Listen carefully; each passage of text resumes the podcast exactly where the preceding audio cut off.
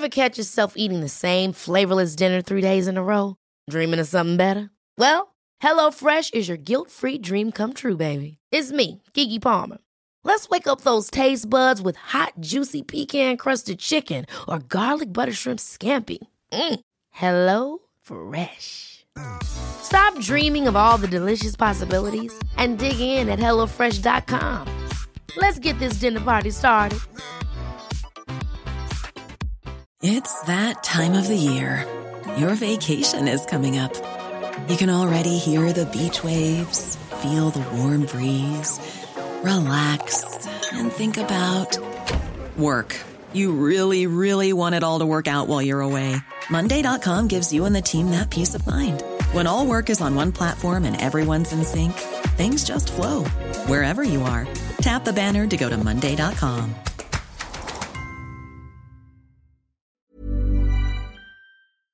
Mobile phone companies say they offer home internet.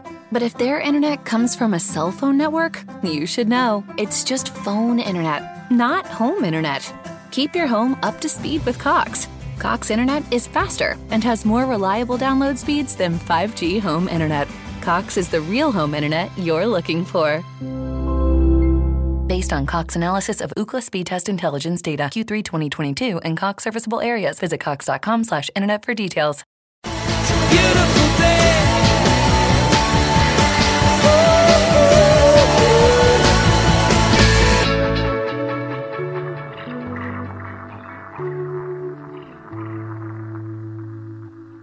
Hello listeners, welcome back to yet again another episode of the Beautiful Game podcast. As always, I'm your host Budge, and I'm joined by my faithful two co-conspirators. We welcome Dot back from the US today. How's it going, man? You good? Good, man. How are you? Happy to be back. That's it, man. We're happy to have you back as well, man. And of course, as always, Dej, how are you, bro? Yeah, I'm good, Budge, man. How are you getting on? Fantastic, man. I'm looking forward to today, man. It's going to be a nice little episode, man. Mm.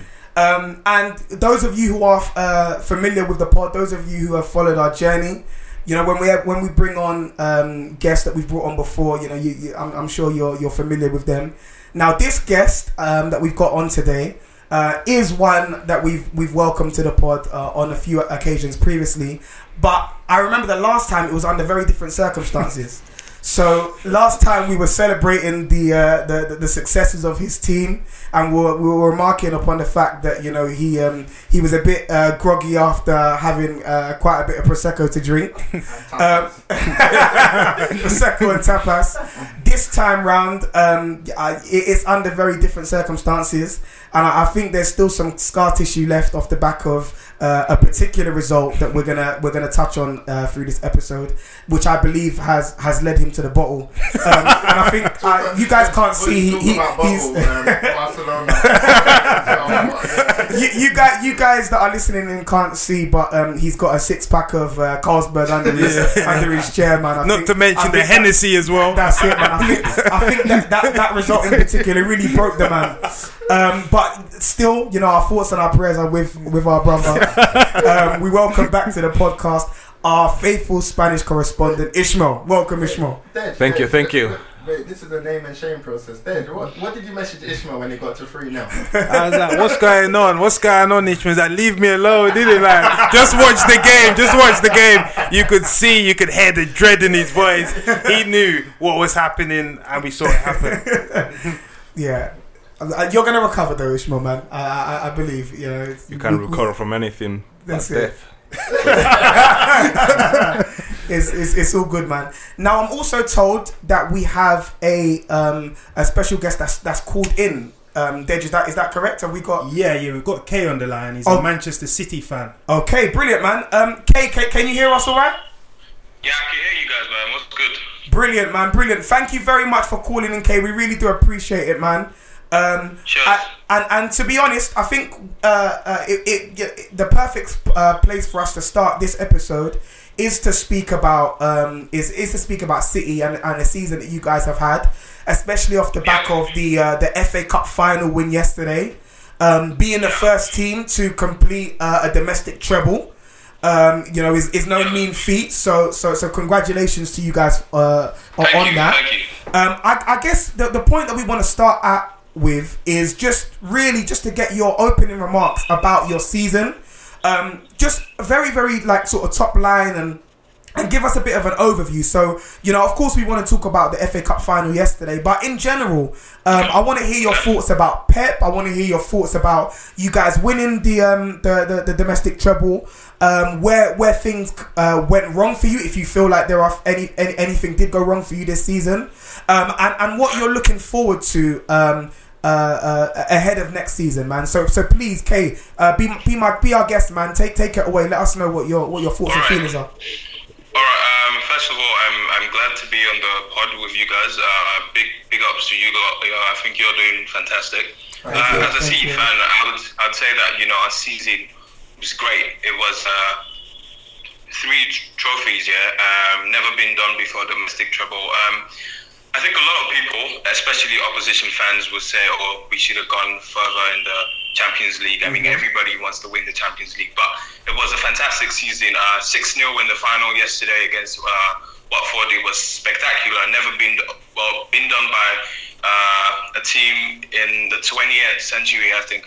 But I think the season was fantastic. You know, again, 98 points being pushed by Liverpool was phenomenal. I didn't think we'll get to, you know, 90, 95 points. To get 98 was special. 14 wins towards the end of the season, you know, conceding only 5, scoring over 25, I think. Fantastic season for me. I think Pep Guardiola is the best manager in the country, if not in the world.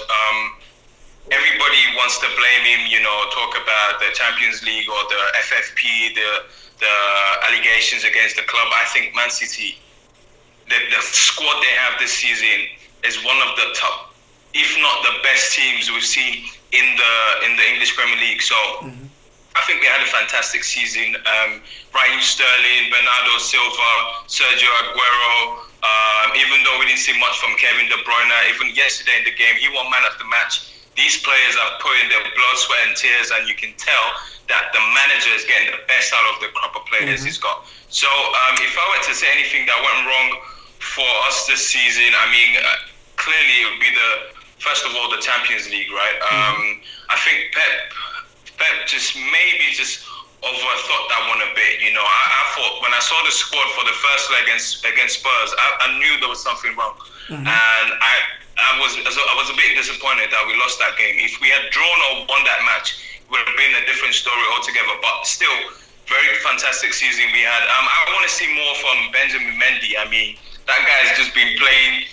He's been at City like a fan, but he's a footballer. Do you get what I mean? Like, he's been living life, just, you know, traveling and all of that. All things that fans want to do. But this guy's a footballer. We know his qualities. He's a fantastic left back, but we haven't seen much from him. I want to see more from Gabriel Jesus as well. I mean, this season he didn't play much. He scored some important goals, but still, I believe he's a fantastic striker. And I think, you know, the comparison between him and Firmino in Brazil. We need to see more from him at City to be able to stake a claim for the national team. I also want to see more from Leroy Sané. Leroy Sané had a bit of an up-and-down season. I mean, he started out very bright, dipped in the middle, didn't get enough game time, and then now, you know, he's just there. We don't know what's up. So I think I want to see more from Leroy Sané. And lastly, Riyad Mahrez. I still haven't forgiven him for missing that penalty against Liverpool. that game would have changed everything. But, you know, he's still a special player. Scored a fantastic goal against Brighton. Pep, in general, is, I think anybody, I said this on Twitter a couple hours ago, anybody that hates Pep just hates him because he's not at their club. If you had the opportunity to get Pep as a manager of your team, you would switch, you would swap him for in a heartbeat. So I don't think anything's wrong with that guy. He's a fantastic manager. They say he's doing stuff for the cameras. He's a Spanish. I don't really care, man. Pep's top guy. Man City top squad. I don't know what else to say, man. Fair point, and I really do appreciate you know, you giving us that feedback, Kay. It really really helpful. I just had actually a few questions that I wanted to ask you guys, but to ask you before you shoot off. The first of which is. Who is your City player of the season this season? That's a tough one. it's really tough. Mm. But, you know, I'd say Bernardo Silva because of the amount of energy he kept going. Mm. Every single game that guy plays, he plays top quality. So, yeah. Raheem Sterling also can be mentioned. Sergio Aguero can be mentioned. Mm-hmm. Funny enough, I think Ederson can be mentioned. I'm surprised people thought he shouldn't have been in the PFA team. That guy got 2 assists this season. Made just as enough clean sheets as Alisson. So I think those players. But for me, Bernardo Silva came into the squad. I remember the Community Shield against Chelsea. He was magnificent. He also played some very important games against Spurs in the Champions League. You know, it's a shame we lost that game. I mean, we won, but we lost an aggregate. So yeah, I think Bernardo Silva is my standout player for this season. Okay, that's good to know. Yeah. Also, in terms of expectations for next season, what for you would be deemed a good season? How do you build on winning all of the domestic trophies this year? Okay, I'll be honest. I don't think we can repeat a domestic treble next season, considering the strength of other teams. But it's not going to be. I think with the squad that we've got, we still can do it. It's just being realistic now, I don't think it's possible. But obviously, the Champions League would be spectacular to win next season.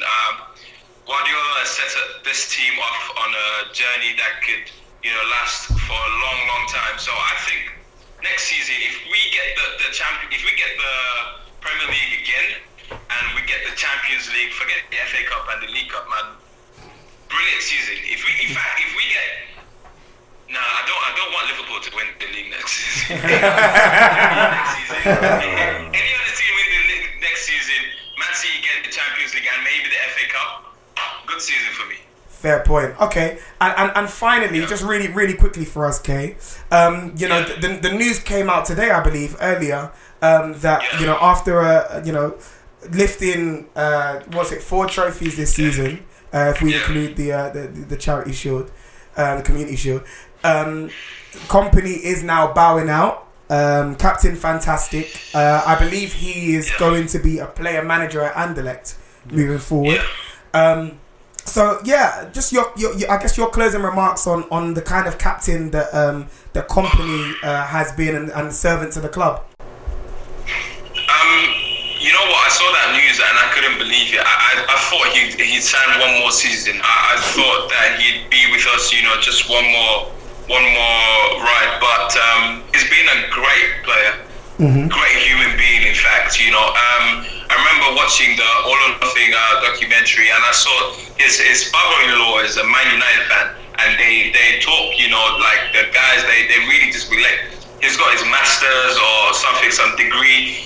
He's a top player, top guy, He's the only link between the pre-Abu Dhabi and post-Abu Dhabi Man City squad. So I think what he's given to the club all these years, 11 years he's been at the club, it's been fantastic. I don't think we can have another captain like him, to be honest. I mean, the guys that are looking to be captain next, we're talking David Silva or Fernandinho or Stones or maybe even Kun Aguero. So I don't think anybody holds that, command like Vincent Kompany did.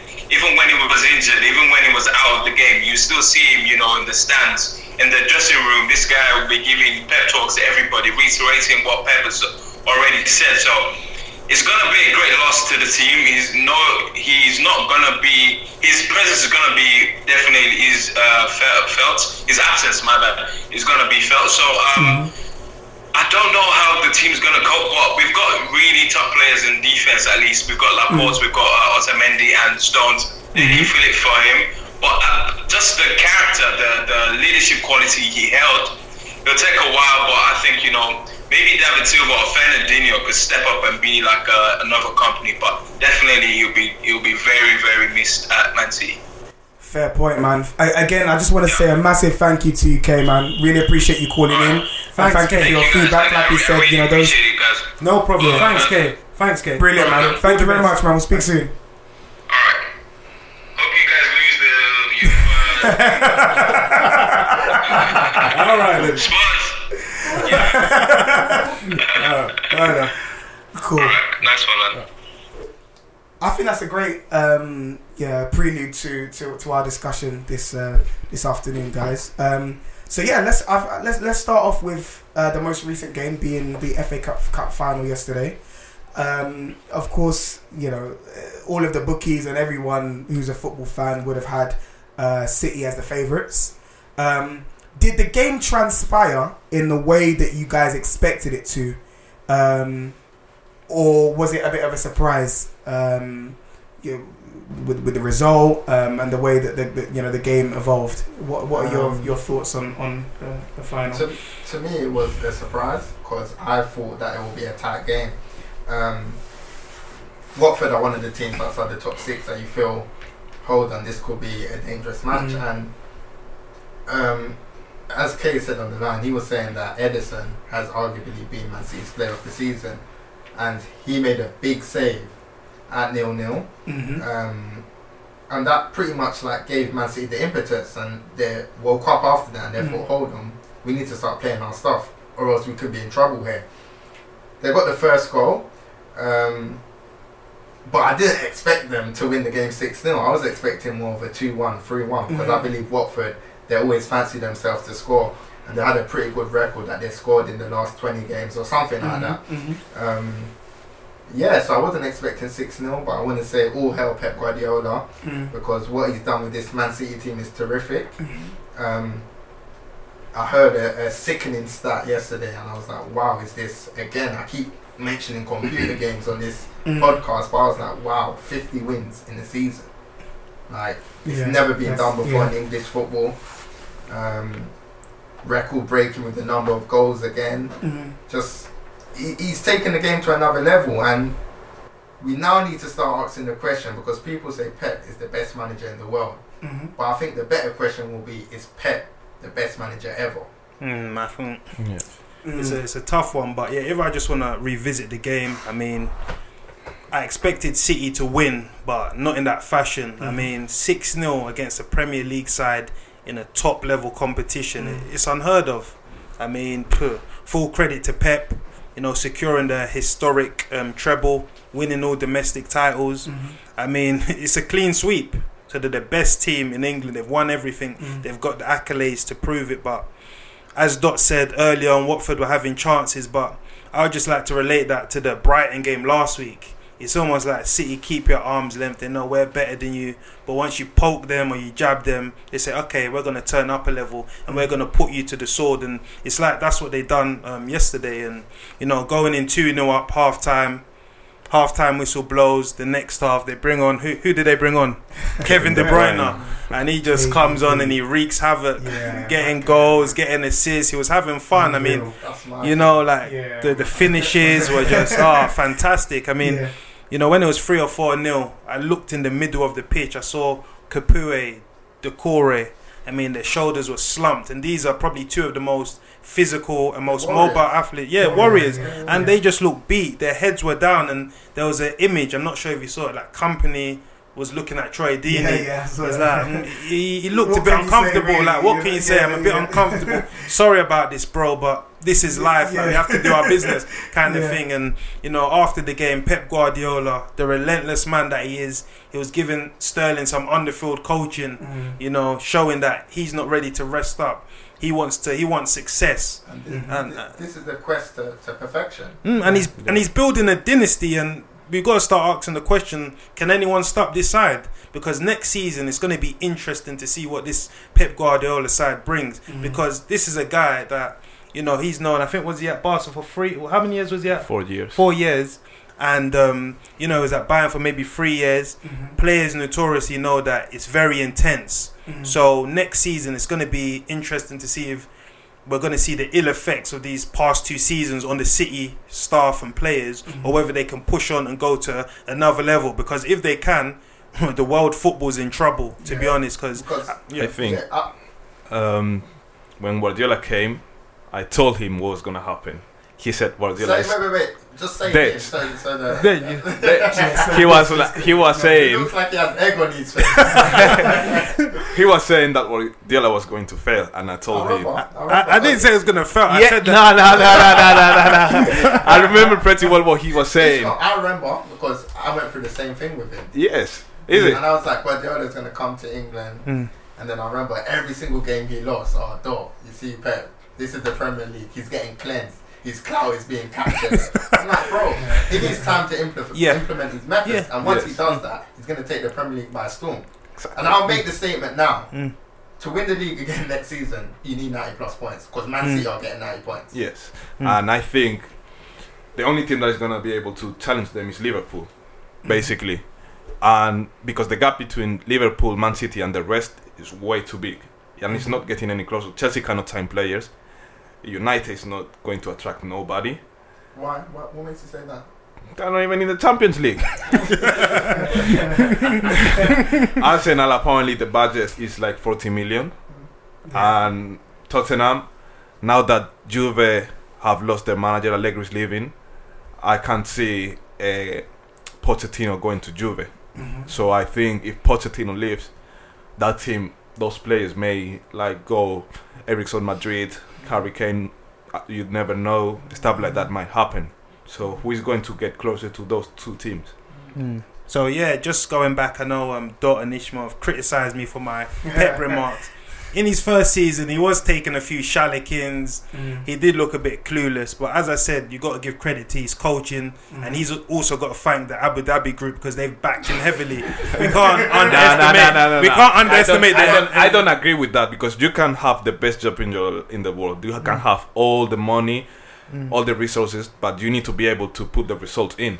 Of course, I agree with that. Can I chime in with a thought there? Because I know a lot of people will argue that Pep isn't the greatest manager because of the fact that he's had money to spend at every single club that he's been at, right? Yeah. The argument there, just to follow on from what Ishmael was saying, is the fact that it's not so much about the money, it's about the management of resources. Because if you look across the city to Manchester United, they also have a bottomless pit of resources. And you can see the vast difference in successes of both clubs. You know, one club is managing their resources very well, and the other not so much so. Yes. It's literally with City. Okay, we can say for example, I remember when he binned all of the fullbacks at City, right? That's in the same window. I think Kolarov, Sanya, Zabaleta, Clichy, all four of them went. He went out and spent 160 or something. He's got the luxury of doing that. He's got the luxury of doing that. But then he knew exactly the kind of profile of player that was going to fit into that team, that was going to hit the ground running, right? And so a team like United, for example, have tried to do something similar, but they can't. But also, let's not just credit Pep Guardiola. He's got a team around him. Tiki Bergstein, Soriano. If you compare it to Manchester United, who have they got? Ed Woodward. So but that's not his fault. Of course, it's not his fault. Yeah. Mourinho came out on Bein Sport the other day and he was saying that the thing is, when I was at Man United, we didn't have the luxury. Pep says, okay, these fullbacks, they're rubbish. I can bin all four of them and get four new fullbacks. So yeah, Man United spent, you know, in parallel to what Man City spent. But the difference is he was saying that he couldn't spend like, I can't bin everyone and get four new. I can spend, but I cannot spend as freely as Pep. Yes. And that's the point he was trying to make. But that's not his fault. If you have the options to go to Man City or to go to Crystal Palace, where are you going to go? You're going to go to Man City. If you have the luxury to do it, you're not going to be like, oh, no. I don't want to go off on a tangent. Obviously, I want to praise Pep and praise City, but obviously there's certain factors. Yeah, and is he the best manager of all time? I think that's slightly overdoing it. We need to see this Pep deliver in the Champions League. As I said, I think there's rumours going on that when he gets into Europe, he suffers from an old bout of Messinitis because he's missing Lionel Messi. He hasn't won the Champions League without Messi. So we need to see him go into Europe and he needs to win this competition just to reign his supremacy and show that I'm the best manager, you know. So I think when he gets to a final, I don't think you want to face Man City in a final. Yeah, never. I wouldn't trust him because I've seen Pep on the big stage in the European Champions League. He looks like a rabbit in headlights. He's all over the place. He's panicking. He's shaking. and I agree with Dej. I feel he's the best manager in the world at the moment. Mm-hmm. But no. But he somehow, I'm not even saying win the Champions League. I'm saying get to a Champions League final. Mm-hmm. Then we can say, you know what, you cracked the code to the Champions League and you're the best ever. But why is he not the best if he already won it? I think he's the best manager in the world. The bigger question is he the best ever? And right now, the answer is no. He needs to start climbing up the pecking order in terms of CL wins. We've got Zidane. He's won three. Yeah. We've got other managers. I don't know, Ancelotti. Yeah. Yes. Yeah, so he needs to start climbing that ladder before we can start asking the serious questions. Ancelotti has won like five. So, yeah, Pep needs to start climbing up that ladder. And he's a top manager. I respect his work, the development that he had in his first season comparing to last season, this season that just went. Mm-hmm. You can see the development, the coaching, because another way to gauge a coach is, does he improve players? Yeah. And we can see this in abundance in this Manchester City side. So it's going to be interesting to see what they do next season. Is there going to be a come down? Are they going to be able to keep up this relenting pace? I mean, I can't wait to see how it culminates. And just finally, before we move on, just to touch upon Dej's point, like when you look at Man City, every single player has improved. And when you look at the other side of Manchester, you cannot name it one player that has improved. And that's the difference. Mm-hmm. One club is being coached correctly, and another club is just going through the motions. And there's no strategy. And again, even the hair has gone backwards. Yeah, they regressed. And just a closing point on that as well. So City obviously broke set a record, being the first team to win the treble yesterday. But they also managed to, I guess, match another record, which was previously set by Berry in 1903 in terms of goals scored in a FA Cup final. So they beat Derby 6-0 in 1903. So that's 115 years ago. And to be honest, they could have broken that record if not for the outstretched leg of Aurelio Gomez. When John Stones was through, you know what I mean? A bit more composure. Obviously, he's a centre-half. You know, we don't expect much more from him in that position. But they could have broken the record. You, do you know what I mean?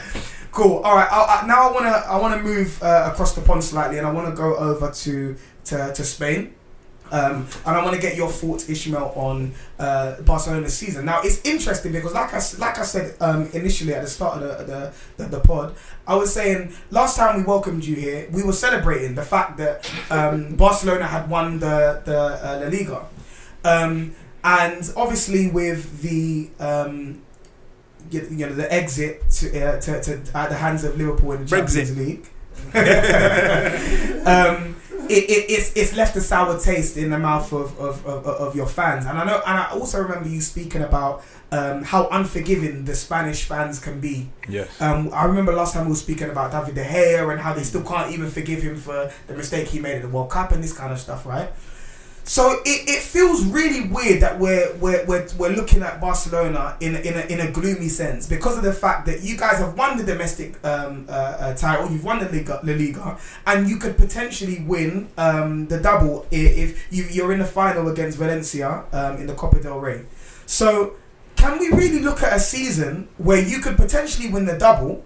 And bear in mind, you've won the Copa del Rey 4 years in a row, I believe.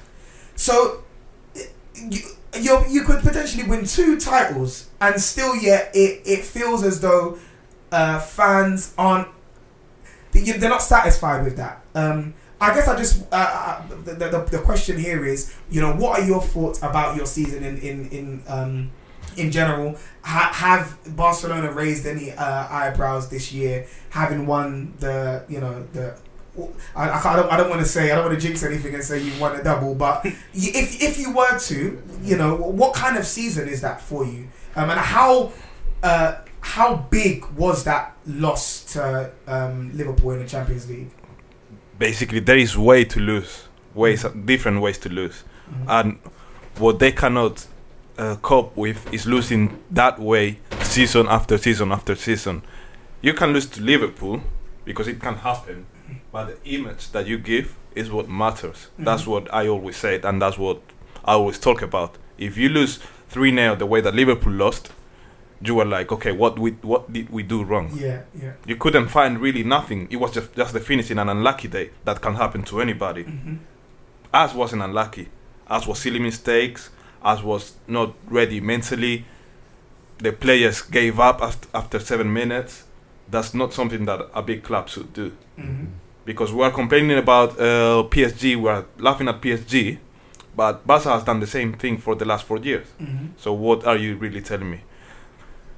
Messi is the king in that dressing room, and players like Busquets, Suarez, Rakitic, that are really close to him, Jordi Alba, they are really protected by him, which mm-hmm. gives them like that room for error. Mm-hmm. So if they make an error, they're not really judged, but fans have they got tired of it. Mm-hmm. Rakitic and Suarez, even Busquets, they both want Busquets out. The dressing room don't want it. Mm.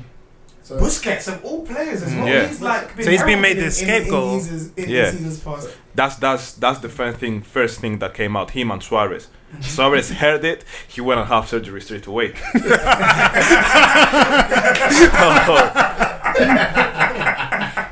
We know you've been injured, but you could have done it during the summer, last summer, for example. So or what is the view from the president in terms of strategy? The president, he's lost, because Valverde is not going to get sacked. I heard all the players love him. So. Exactly. So because they something dramatic happens in the cup final. They love him because they get what they want, because they have the room to do whatever they want. Oh, exactly, because they know that he doesn't have the respect. What, so similar to like Oli and Man United, no, he knows more about tactics than Oli. Yeah, but in terms of that, yeah. But in terms of he cannot come to Suarez or Messi and tell them, you know what I mean? No, they have the power in that dressing room. You know, but did against Liverpool in the second leg, yes. did Valverde get his tactics wrong, or did the players just not turn up? Tactics wrong, and players didn't come up. Okay, first, do it as a percentage as well. So what is it? Is it 50-50? 50-50. Okay. Because you know the pace that Liverpool have, and you know the only player that can deal with that pace is Semedo. Mm-hmm. You made the right changes in the first leg. When you were struggling, you brought Semedo on and kept Sergio Roberto. You should have come up with that lineup. That's what the players were saying to him as well. Mm-hmm. Because you already got Dembele injured. You know you were struggling. Put Semedo on, because he's the one that is going to give you that lifeline with Roberto. So you protect the middle and the counterattacks. And you know what was going to happen. You know Liverpool is going to start strong. It's like the same thing in the first goal. Yeah, but Ishmael, everyone knows that that's going to happen. Yeah, but so why is the manager? Yeah, that's what I'm saying. Why is the manager? No. For example, and they've succumbed to the wait atmosphere. The first goal. Yeah. Wait. The first goal. Mm. Why is Jordi Alba? Jordi Alba is overstretching for the ball. That's what I'm trying to say. Why is he not? Anfield on that kind of game, things that you don't do happen. You've seen it several times. Man City last season, when they came to Anfield in the Champions League, you see things that don't happen start to rear their ugly head. It happened the same against us. Against Roma last season, the same mistakes, the same silly mistakes, the same stupid goals happened. Yeah, why is Jordi Alba? You just have to head the ball out. Why are you heading the ball back? If you are overreaching again, I said they came. It's a stupid. I said Barcelona came to Anfield with their silk robes and their pajamas and their slippers, and they thought, the game was done. They're not used to that. They're not used to that. They're not used to that. I disagree. Surely a Barcelona team that have won so much in the past, they knew that game wasn't done, because they would have watched so many videos of how Liverpool. No. You can tell there was a mentality defect. It's not about saying that Liverpool didn't do the things right. It's about saying the truth. And if those players come ready mentally, they came. That Jordi Alba. Why is he heading it back? I remember a similar mistake Kyle Walker done at Anfield. Do you remember when he tried to hold on to the ball? Why not kick it out? It's the same. And then you get knocked. The same happened. What happened with Jordi Alba last season happens in the first goal against Roma. It's the same. It was the same ball. So it's not about Anfield. Anfield is great and that, but it's the same. It's the same. Confident in their ability.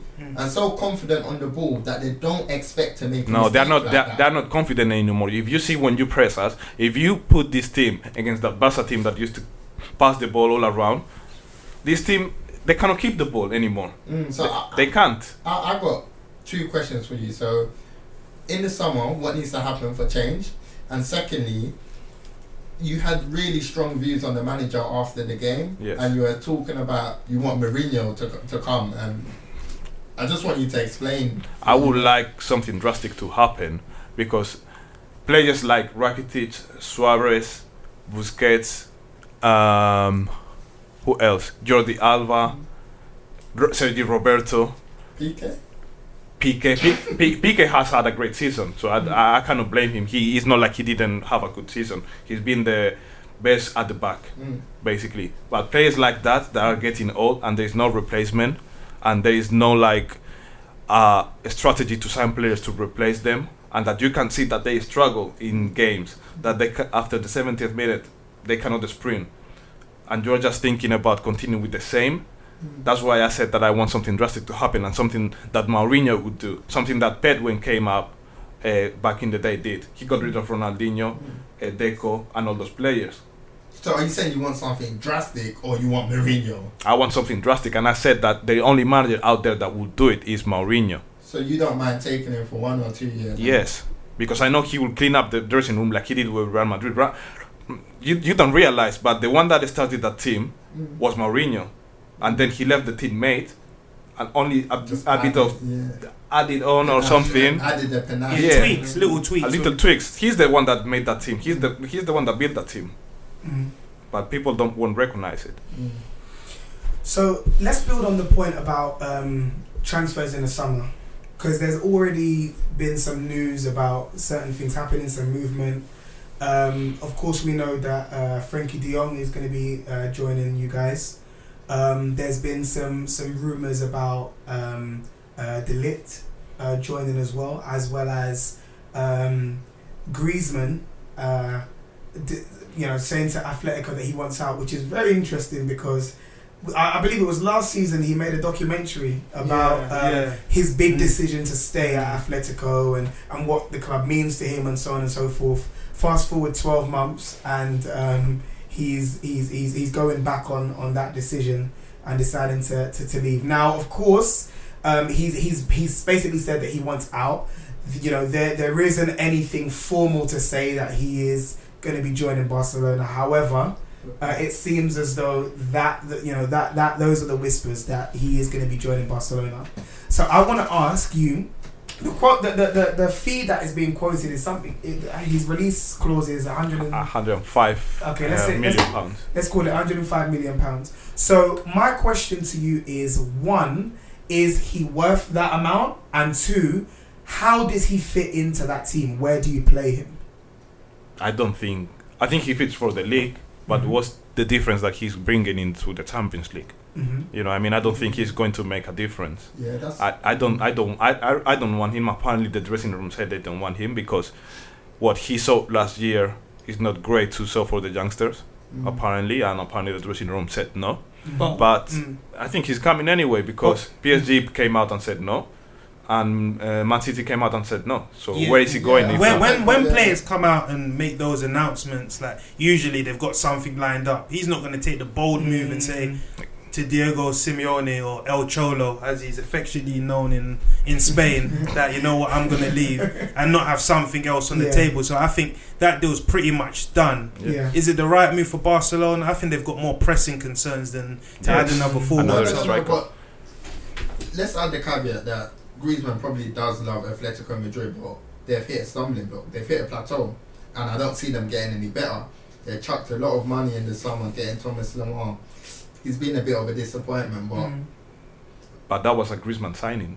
Griezmann asked for it. Of course, but he's seen that this team is not progressing the way it should progress. But to go back to the point of Griezmann to Barcelona, I said it in our group chat, I don't feel that that's a scary signing because for me, he's just missing something. I don't know if you feel the same, Ishmael. Yes. But when I see him, he's not brilliant at anything. So he's kind of missing that X factor. Yeah. And also to add an asterisk to that is that at Barcelona, you need to be a personality. You're going to be replacing Suarez, who's one of the senior figures in the dressing room. Is he going to go into his shell? Not too sure. No, I don't think he'll go into his shell. So you don't think... He seems an extrovert. First of all, they play with Suarez, Messi and Griezmann. You think he replaces... It has to. No, apparently he replaced Coutinho. Yeah, but... then you're putting around, and that's where I'm taking this player home because exactly why are you playing? And this is my problem with Barcelona. It's similar to Coutinho. Coutinho was being bought and was tasked to say, yeah, you're the Iniesta replacement. Mm-hmm. Then you go and play him on the left because he doesn't fit your centre midfield. But with players like Coutinho, you're meant to fit them into their best position. And once you start getting so many players playing in the wrong position, that's when trouble comes. And that's why Barcelona were found wanting in the Champions League. Sergio Roberto, I know he's played right back for 2 years now, but he can't defend. That's what I've been saying. And just he don't play some middle.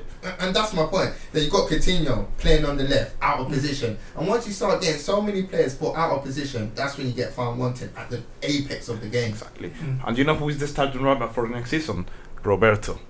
So that means that Valverde hasn't learned his mistakes, and you're probably still going to have the same issues. It's the same going to rear their ugly head next season. So that's why I said also, if we change manager, I will keep Coutinho because I would like to see him under another management that gives him confidence.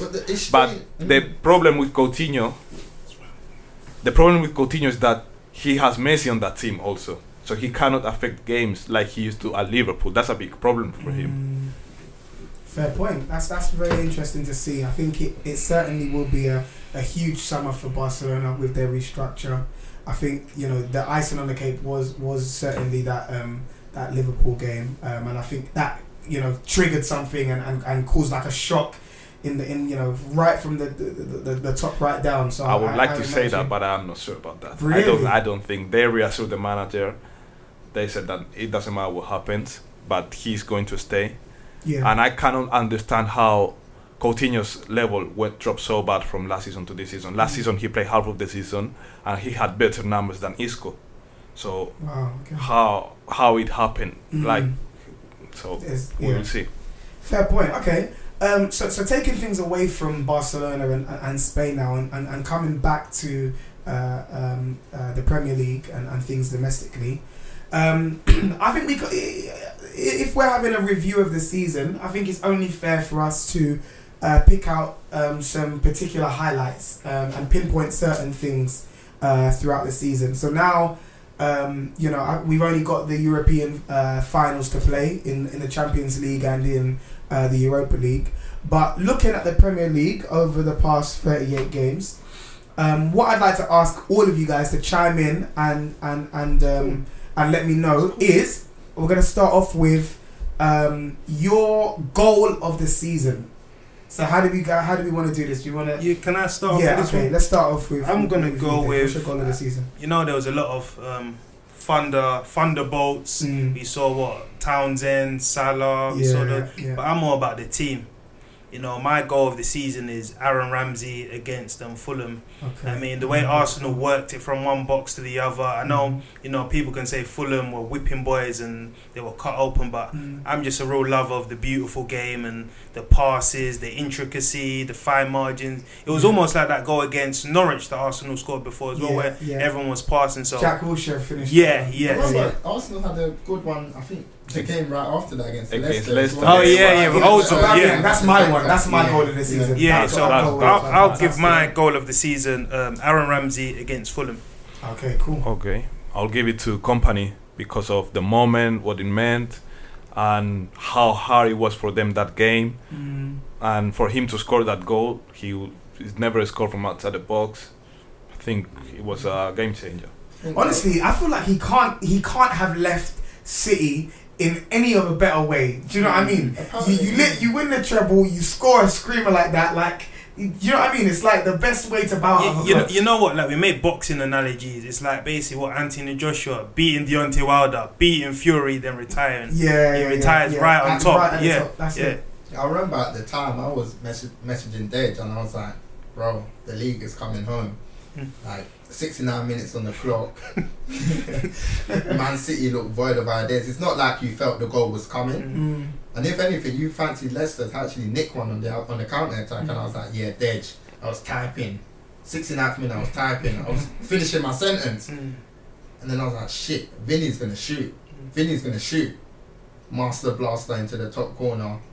just threw my phone on the floor. And you could see the thinking process when he took the ball. He was going to do it. He stopped. Then he took that extra. At that moment, that's when I knew. It's all over. That's how I knew it.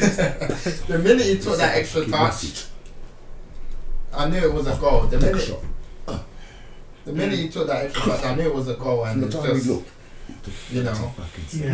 So do you agree with that being your goal of the season then? But to be honest, I'm not one to follow the crowd. So I remember it was a Monday night football, and it was a game at Stamford Bridge. Chelsea were struggling to open up the game. I was thinking this Chelsea, this Sammy ball is punctured again. I was just thinking there's nothing happening. But the genius stepped up. On the 24th minute, he said, "This is my moment. This is my match, and I'm going to show I'm a magician." And he went on an individual run, beat three players within a second, and expertly slotted the ball into the bottom corner, Eden Hazard. And when you talk about that goal, I mean, there's only a few players in the world that can decide their own destiny, and Eden Hazard's one of them. You saw him do it in the Carabao Cup against Liverpool as well, go on a snarling run and just finish it. And he done the same against West Ham. These are things that players that Neymar, Messi... You know, there's only a select few players that can do it. It's just the way he extricates himself out of these small areas, these tight areas. You think, I've got the ball. Low centre of gravity, shifts him. Even Wilf Zaha as well. But you think, I've got the ball. The next minute, your ankle's just bending. And it's gone. Fair point, man. Okay, let's move on to the next one. Most pivotal moment of the season. Are we going to go in the same order? Or are we going to switch it up this time? Most pivotal moment of the season. I want to hear from you guys. Let's go. I'm going to go, I want to start at the apex of the game. It was a big game between Manchester City and Liverpool. There was a moment where I think, was it Mane had the effort and we had to go to goal line technology and it was a clearance from John Stones. I mean, margins. I mean, if that had went in, how would that have changed the course of the season? And it didn't go in. And we've seen what happened. City ended up victorious and winning the Premier League. So that was the most pivotal moment in the season for me. Fair point. Ishmael, what about you? For me, I think it was Liverpool run after that City game. I think that changed the whole course of the league. And that's where Man City found themselves on top because Liverpool weren't able to overcome that defeat. I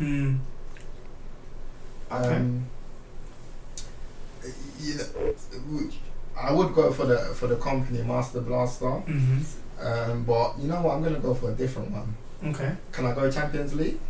Yeah, but it's still in the season. Still in the season. I remember I was watching the game at the Camp Nou against Liverpool, and you know me, I'm the biggest Liverpool fan out there. Messi stepped up to this free kick from around 30 yards and I was like, this is a goal. And did you say that? I was speaking to someone and they were like, no, it's too far. That's the same I said. Yeah. I was like, this is a goal. Like, Messi scored 23 kicks in the past 2 years, so his free kicks are like penalties. So now he steps up and the scariest thing about the free kick and the technique with the free kick is that Alisson made a step to his right to try and read the free kick. And a fully stretched Alisson still couldn't get the ball.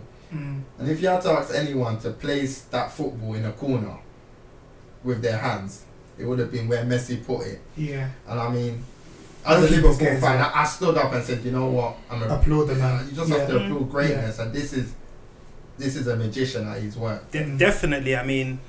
I haven't seen Barca play Liverpool over the years many times. I've seen him, demoralise and destroy many teams. And for him to do that against my own team, it hurt. But at the same time, I'm a lover of football. Yeah. So I was applauding that. And as Dot said, you see all these freestyle drills where they put a bin into a top corner. If Messi had to place that, he would have got that in that bin. It was that accurate. 100%. So you got to give him accurate. It was like the first goal Liverpool conceded this season where it wasn't hurt.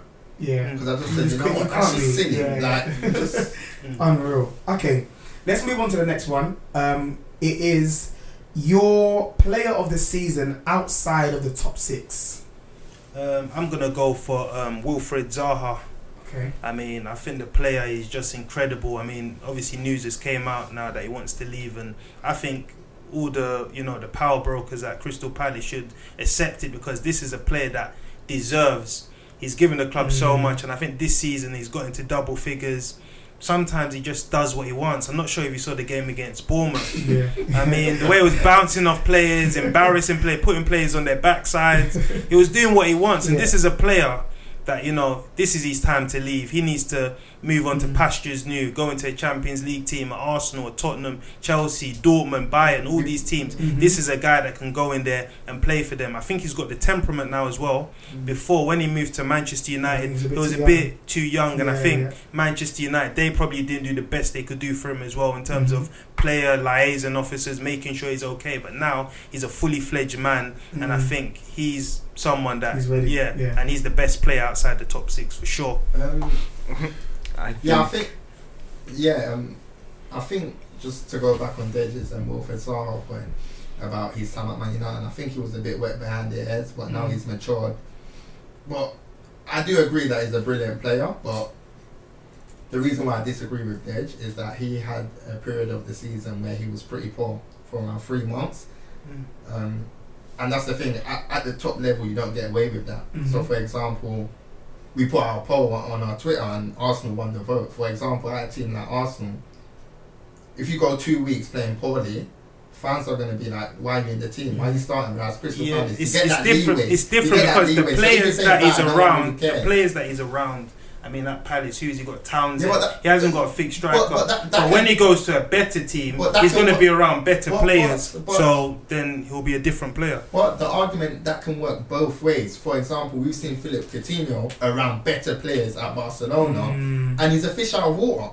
Yeah, but it's different. The jump between Palace and a club like Arsenal, what's bigger than Barcelona? It's a similar level. Of course, but you got to understand is that this Crystal Palace team is built for Wilfried Zaha. Everything is give the ball to Zaha, let him try his stuff. At Arsenal, you're going to be playing as part of a team. It's not always going to be give the ball to Zaha, and he needs to make that adaptation, and that's why he failed at Man United. But now he's coming back as a more mature player. I don't think that's why he failed at United. I think he failed at United because he wasn't a David Moyes signing. If you remember, Ferguson signed him, and he came out. If you saw his interview with Adrian Kijumba, he came out and said that David Moyes was standoffish. There was not much coaching, so there's other factors that go into. And that's how many years ago is that? That's what I'm saying. What you just said there backs up my point. That's someone that's not ready. For example, if that was I use James Milner. How many years ago was that though? He's changed as a player and as a man. Well, I'm agreeing with you, but that's what I'm trying to say. He wasn't ready at the time. For you to say that David Moyes was this and that, David Moyes didn't do that. When Milner got dropped for a whole year or played out of position for a whole year, he never complained once. He knows he's ready and mentally strong enough to get back into that team. And what's he gone on to do? Get back into that team. Sometimes young players need to go somewhere and it doesn't work out, then they move back and mentally they get ready, then they make a big move. And that's the step that is ready. But my question is, can he now adapt to a top club? That, I guess, I think we're going to see that. We're going to see that because it looks like, you know, he's ruffling some feathers, he's trying to angle for a move, so let's wait and see. So if you disagree with that, then let us know who is your top player of the season outside of top six. Easy for me, Ryan Fraser. That's an interesting one.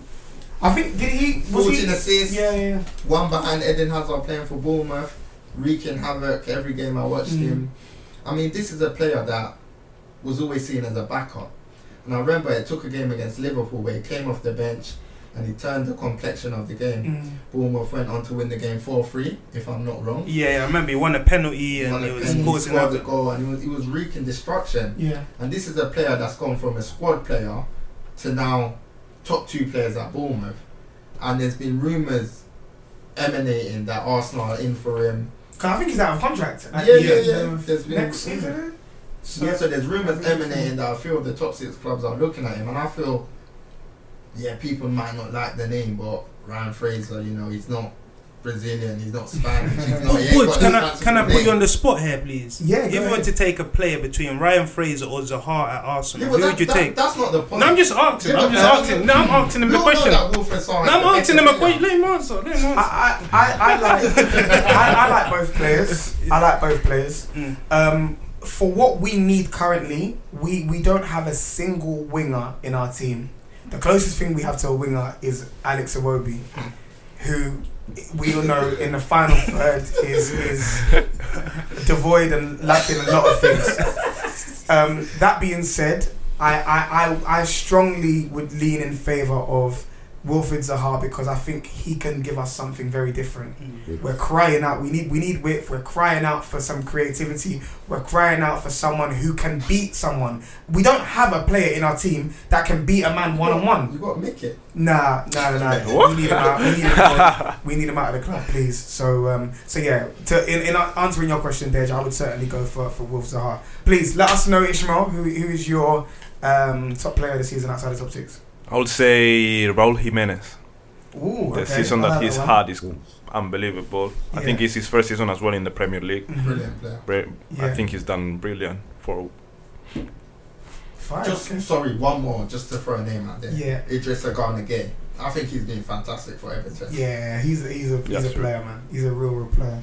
Shout out to him. Okay, next one is the flop signing of the season, or maybe we can do one of we can do either or. So we can either do the flop signing of the season or just the worst player of the season. Because I think there's some people that come to mind, and you know your flop signing, of this season. Yeah. Okay, fine. I don't know. I hate to say it. If not, Ishmael, if you don't have a flop signing of the season, then just think of the worst player of the Premier League this year. Yeah, I think that's fair, right? Okay, cool. Let's start with you, Dej. I'm going to go to West London, Fulham. I'm going to go for Seri. I mean, he came to the Prem with such fanfare. Yeah. I mean, big teams were being linked with him. Barcelona, even top Premier League sides were being linked with him. He came and he stung the joint out. We have to be honest. I mean, he was a player that Fulham probably pinned a lot of hopes on for him to, probably even push mid-table. And he failed to do that.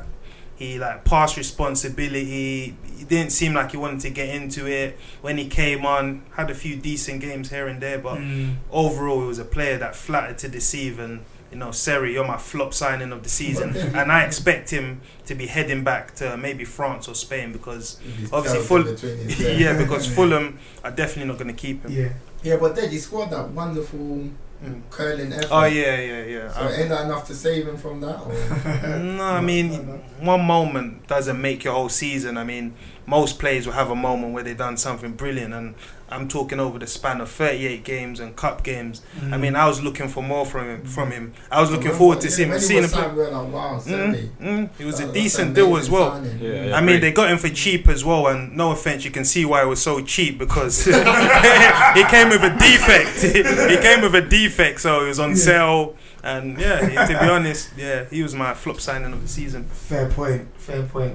Who wants to go next, Ishmael or Dot? Yeah, this is an easy one for me. When I first of all, I was struggling, and then I started thinking into the crux of this, and it's pretty easy. And I mean, I'm a big fan of this player. I love this player. And when it was signed, I was like, this is the scariest player in the Premier League. I think I know you're going to say. And Ishmael will be very aware of this player. He used to don the shirt of Barcelona, and the name is Adama Traore. I mean... When he was signed, I was thinking, interesting. I want him at Liverpool. Top six should be getting this guy because, for me, in my opinion, he's the most dangerous player in the Premier League. When he gets the ball, he's basically so untouchable. Yeah. And I mean, come on, when you watch him, you're playing like a 12-year-old still. Running, poor delivery, poor end product. And I mean, I think before. Jimenez was signed on a permanent deal when they broke their record of over 25 million. He was the record transfer for Wolves. And I mean, to score one Premier League goal as a record signing, I mean, it's a shocking return. And I mean, he will be a player that will be shipped out. I can say that confidently. He will be shipped out in the summer. And there was one moment that I remember him, I think it was against West Ham away, the late goal. I think he scored a late winner. I mean, that's what he's meant to be doing more often than not. Mm. But even when you see him, he doesn't look motivated. He just comes on with a strop. You know, he's very big and wide, muscular. Yeah, he just walks around like, yeah, I deserve to be here. Mm. And there's a reason why he's not playing for Wolves. If you look at the system Nuno implements, you have to be tactically astute and know your role. Yeah. You can't have one player letting down the team. And that's why he didn't make it at Barcelona, to be honest, because he's got the physical abilities and the physical capabilities, but mentally he can't just get it all together. Yeah. I mean, I think there was a famous BBC commentator. They said he's like a Lamborghini with a learner driver behind the wheel. So I think that's the best way to sum him up. Yeah. And finally, just to end up with that. Just to end up with that. Two things. Mm-hmm. There was one moment that summed him up, and I was like, you know what, you're just done out here. Yeah. It was a game against Liverpool. Tried to take on Van Dijk, and Van Dijk said, listen, you're a little boy, Baba, was on the floor. So that moment, and the second moment is that game against Arsenal, when he came on from the bench and he was causing chaos, and he had opportunities to win that game, and he fluffed these lines. And I mean, Jamie Carragher repeated himself several times on Sky saying that I just don't understand why this doesn't work with Adama, because he has all the attributes, he has all the ability in the world, but the mentality is just not there. It's just as simple as, and I don't think he's a player that will get it. Yes. When he left Barcelona, I was surprised because I felt like he was going to be a future player for Barcelona. So, but now I can actually see it why he is not there. Mm. So let us know, Ishmael, in your view though, who's your worst sign of the season, or just the worst performer of the season? I will go to Fred, because I was expecting more from him, and all Man United fans were expecting more from him. Every time that he got the ball, his first touch was letting him down. Baggy touches. Yes, when Mourinho was there, he wasn't even playing as well. Then, I don't know. I was expecting much more from what I saw from him last season. Mm-hmm. I thought he was going to be a game changer for Man United. Wait, but just before we move on, we can't mention managers, right? Or we can, because I can change. If I speak, I'll be big. I think I know exactly where this is going. Yeah. Let's keep it at players. Okay, I want to wrap this one up then. There's a few more that I wanted to touch on, but just in the interest of time, one more. We'll have one more. Okay. Yeah. So the last one will be unsung hero of the season. I'm going to go. That's a very easy one for me. I'm going to go for Moussa Sissoko at Tottenham. I mean, this is a man, when he was first signed for 35 million and he played his first few games, Tottenham fans have written him off saying, let's get rid of this guy, he's a flop. When he came on, fans were like, oh, why are you bringing him on? He was a figure of ridicule. We have to be honest. And what he's done this season, he's totally trying. He's one of the first names on the Tottenham team sheet. And when he's not playing, Tottenham fans are perplexed and say, oh, where is he? We need him. Yeah. He's almost become like a saviour. So the way he's transformed these career around at Tottenham is a credit to the man.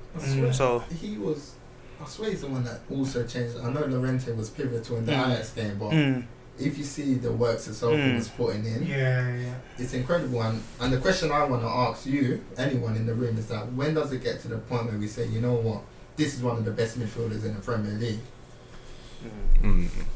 League? That's interesting though. That is interesting. Because I know both games against Ajax, I think he was like the best player for Tottenham. Yeah, I know Llorente in the second leg changed the game. The taxes were really right. Exactly. Ajax midfield couldn't handle it. So he takes you to places physically where you never want to go. Yes. He's going to say, he's going to ask that question, are you going to come with me? And players don't. And the thing about him, his profile fits into the modern game. Technically, he's still not the best, but the running, the action, and he's got that in abundance, breaking lines. Yeah. We've seen that several times this season, but obviously he hasn't got that composure in front of goal. If he had that, it would be a dangerous player.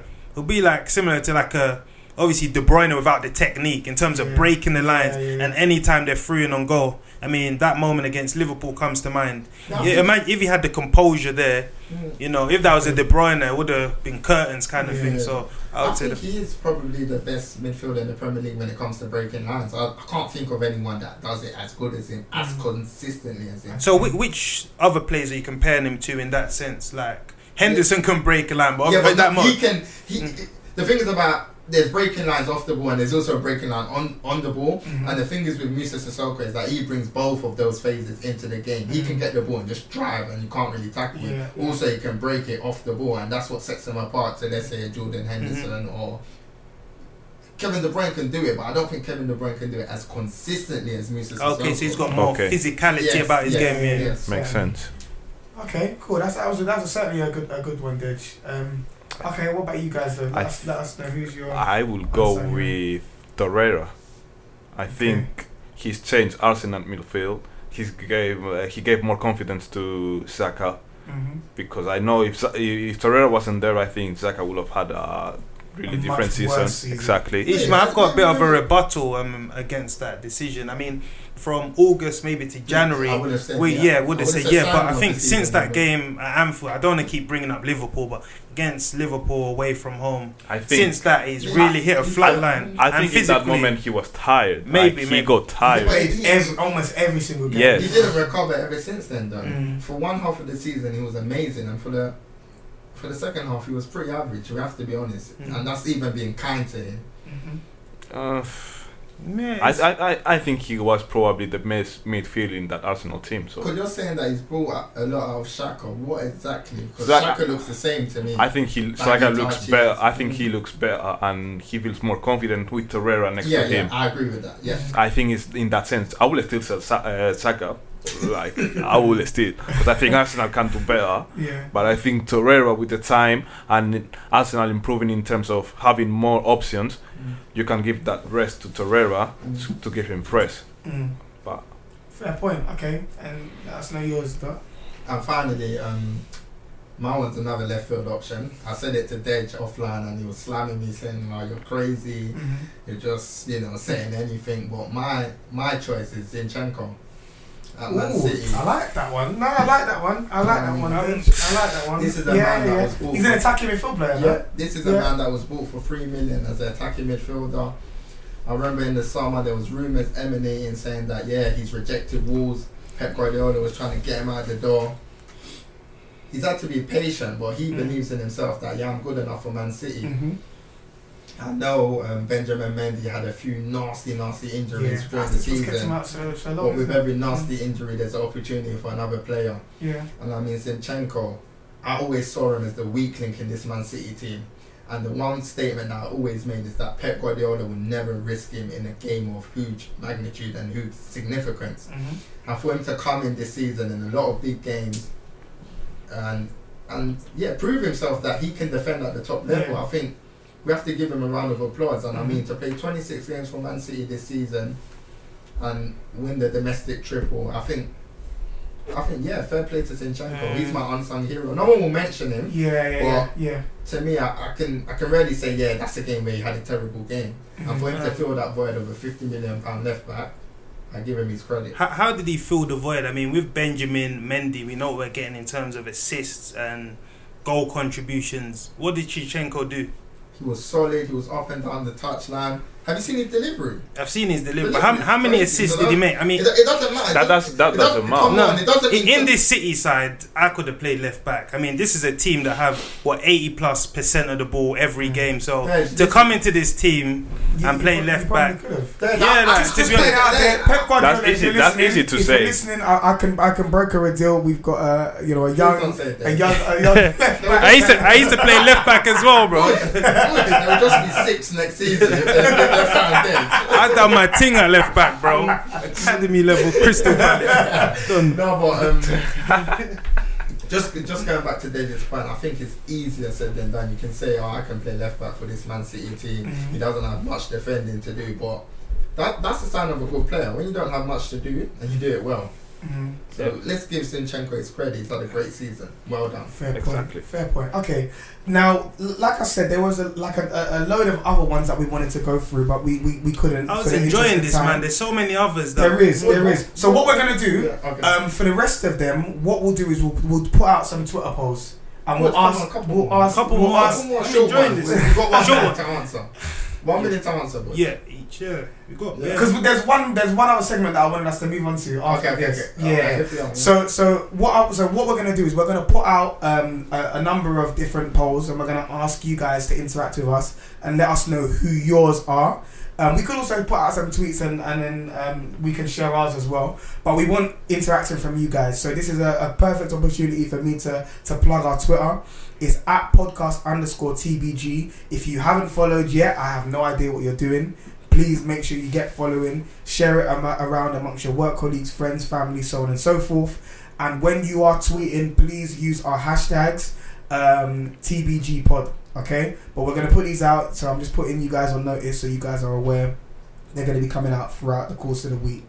Now, what I wanted us to finish on is a new segment that we're adding this week, given, of course, it's the end of the season, and it is going to be called Where Will They End Up Next? So what I want to do is I'm going to say a number of different players, and I want you guys to tell me where you feel they're going to end up next season.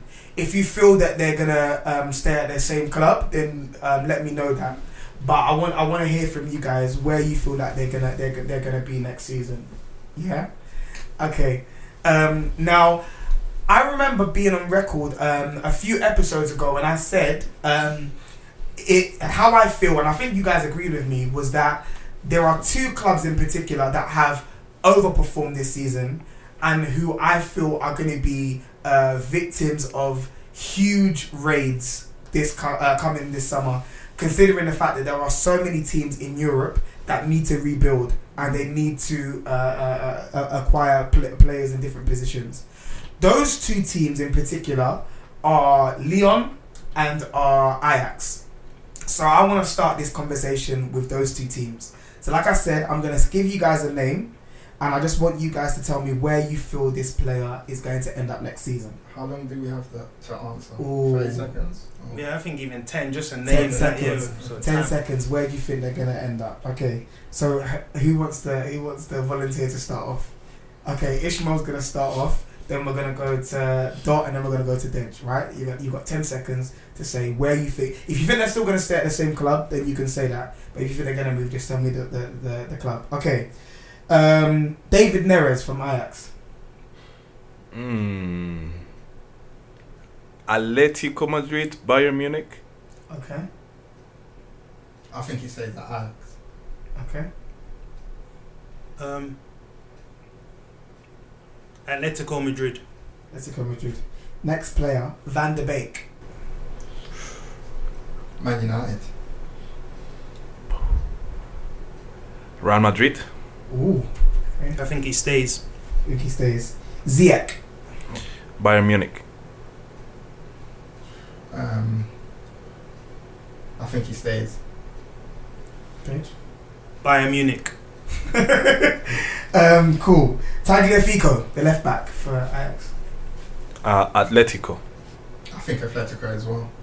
I think he stays. Nabil Fekir. I think he stays. That's a tricky one. It depends if any club is willing to take the gamble on him. I know he's had a few nasty knee injuries in the past, but I think he stays. Okay. PSG. That's an interesting one. Ndombele for Lyon. I think there were Juve. Ooh. There was rumours coming today about Tottenham. Rumours were emanating today that Tottenham are in pole position to land him. Are you confident they will? I'm not, no. I think he goes to one of the top clubs in Europe, and no disrespect to Tottenham, I think Real Madrid and Man City will be looking at him. Okay. So where do you think he goes? Madrid. Aouar, his midfield partner. I just want him. Bring him at Liverpool. I know. Rilwan said last week that Liverpool should be looking for someone like that. So I think he stays in France. I think he goes PSG or something like that. Okay. What about you, Dej? What do you think? PSG. De Ligt.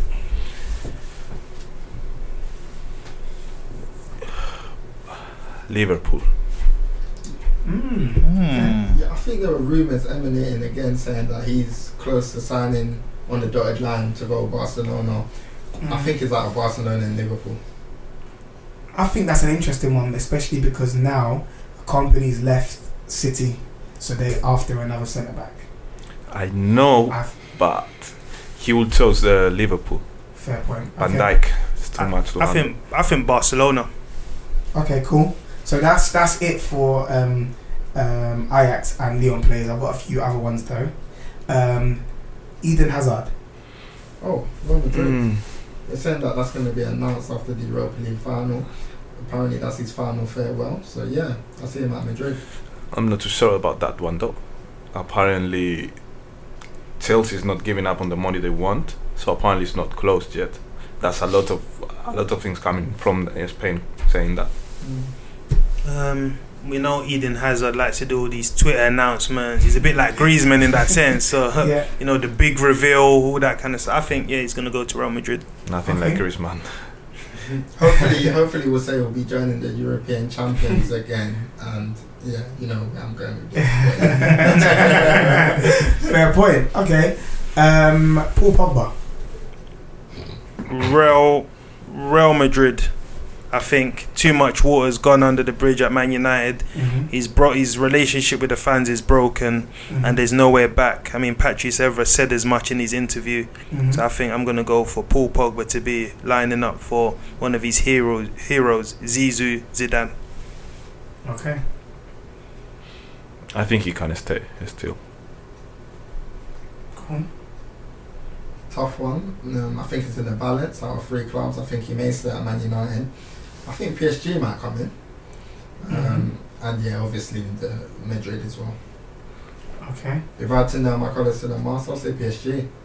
Okay. Neymar. He stays. For another year at least. Then if they capitulate in the Champions League like they've been doing, I think it will demand an exit. Blaise Matuidi. In the dustbin.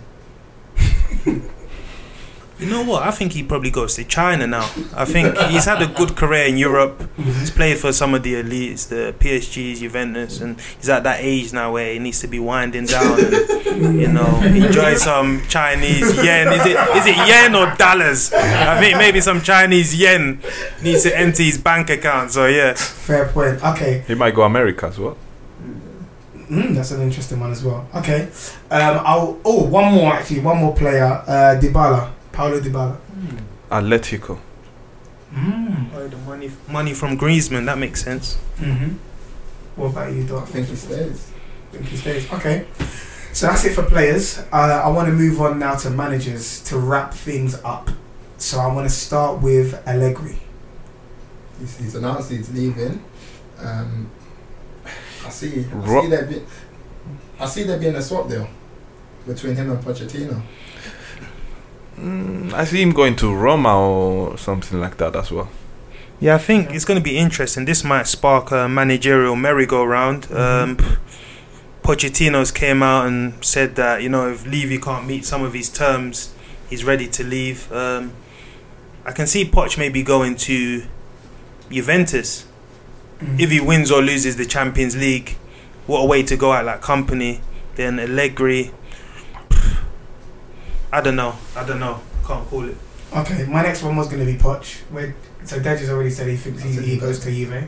No, I said Juve. You say Juventus as well, don't you? Yes, Juve. Ooh, okay. And finally, Solskjaer. He's gonna end up at Dej's wedding reception. Officially out of work. And then he's going to pack his bags and go back to Molde. I think Solskjaer's obviously going to stay. Man United aren't going to get rid of him. Mm-hmm. They're already talking about investing. They seem like they're going down the British route, so he stays, obviously. Why does he stay? If you don't get results, you don't stay. Yes. Yeah, of course, we're talking down the British route. Wait, what does that mean? So are you saying stay this summer? So you're saying he's going to be sacked this summer? No, not this summer. Yeah, that's what are we talking about? So at this, when at the start of the season, yeah, he stays. Oh, he stays. Yeah, he stays until. I think he'll be gone by Christmas. You guys on some anti-social brigade. It's the truth. You're gonna see breaking news. Oli handed P45. You know the thing about Oli, he's such an honourable guy. If it doesn't work out, he'll probably resign. That's the sort of guy he is. That Manchester United, they deserve more than me. But I'm saying I believe he's gonna stay and he's gonna get things right. You know him or something? You can tell, the car park. This is Fergie's car park. There was a picture of him drinking red wine as well, and he was looking at Ferguson like, "Oh, are you sure I'm allowed to drink this? But because the boss is drinking it, I'll drink it." But what team was he training? Who? Oli. What before? Or? Yes, before. Molde and Cardiff. Yeah. Where in Norway? Yeah.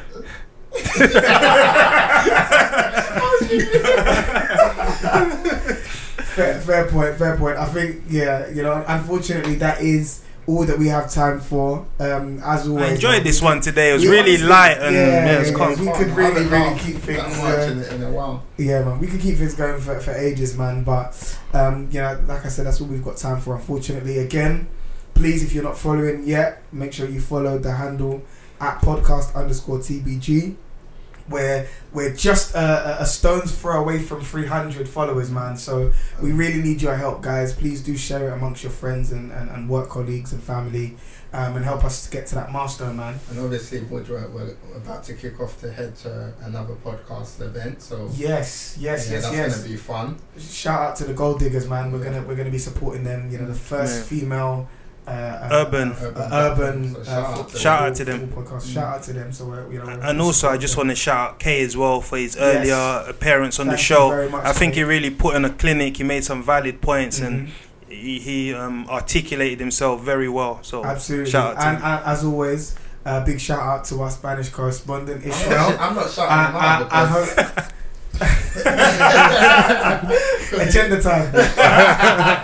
Why not? No, all we hope is that next time that you come on and you're groggy again from drinking a bit too much alcohol, it's because you guys have lifted the cup. Because he might not be here next week. I wouldn't mind losing that cup for Valverde getting sacked. Because you're not going to be here maybe next week. I just want an early prediction before we round up. Who do you think is going to lift that big ass trophy at the Wanda Metropolitano Stadium in Madrid? Depends on Messi. If Messi turns up, there's no way. No, the final between Liverpool and Tottenham. You hate to say it. I would say Liverpool is going to win it because that's the favorite. I think they're favorite. They have a better team, but man. Tottenham, you need to give it to them as well. They had 1 point after 3 games, and I said it all the way. I even said it when they lost. I even said it when they were losing 2-0. They were going to qualify. Okay, Ishmael, jump off the fence now, please, mate. Liverpool will win it. And finally, the Europa League, just to end up. Arsenal. Okay. Love that. Brilliant. I think that's it. We don't need to say anything else. Over and out. Hopefully Arsenal win that trophy. And that's it. Thank you very much, guys. And on to the next one. Mobile phone companies say they offer home internet. But if their internet comes from a cell phone network, you should know. It's just phone internet, not home internet. Keep your home up to speed with Cox. Cox Internet is faster and has more reliable download speeds than 5G home internet. Cox is the real home internet you're looking for. Based on Cox analysis of Ookla speed test intelligence data, Q3 2022, and Cox serviceable areas, visit cox.com/internet for details.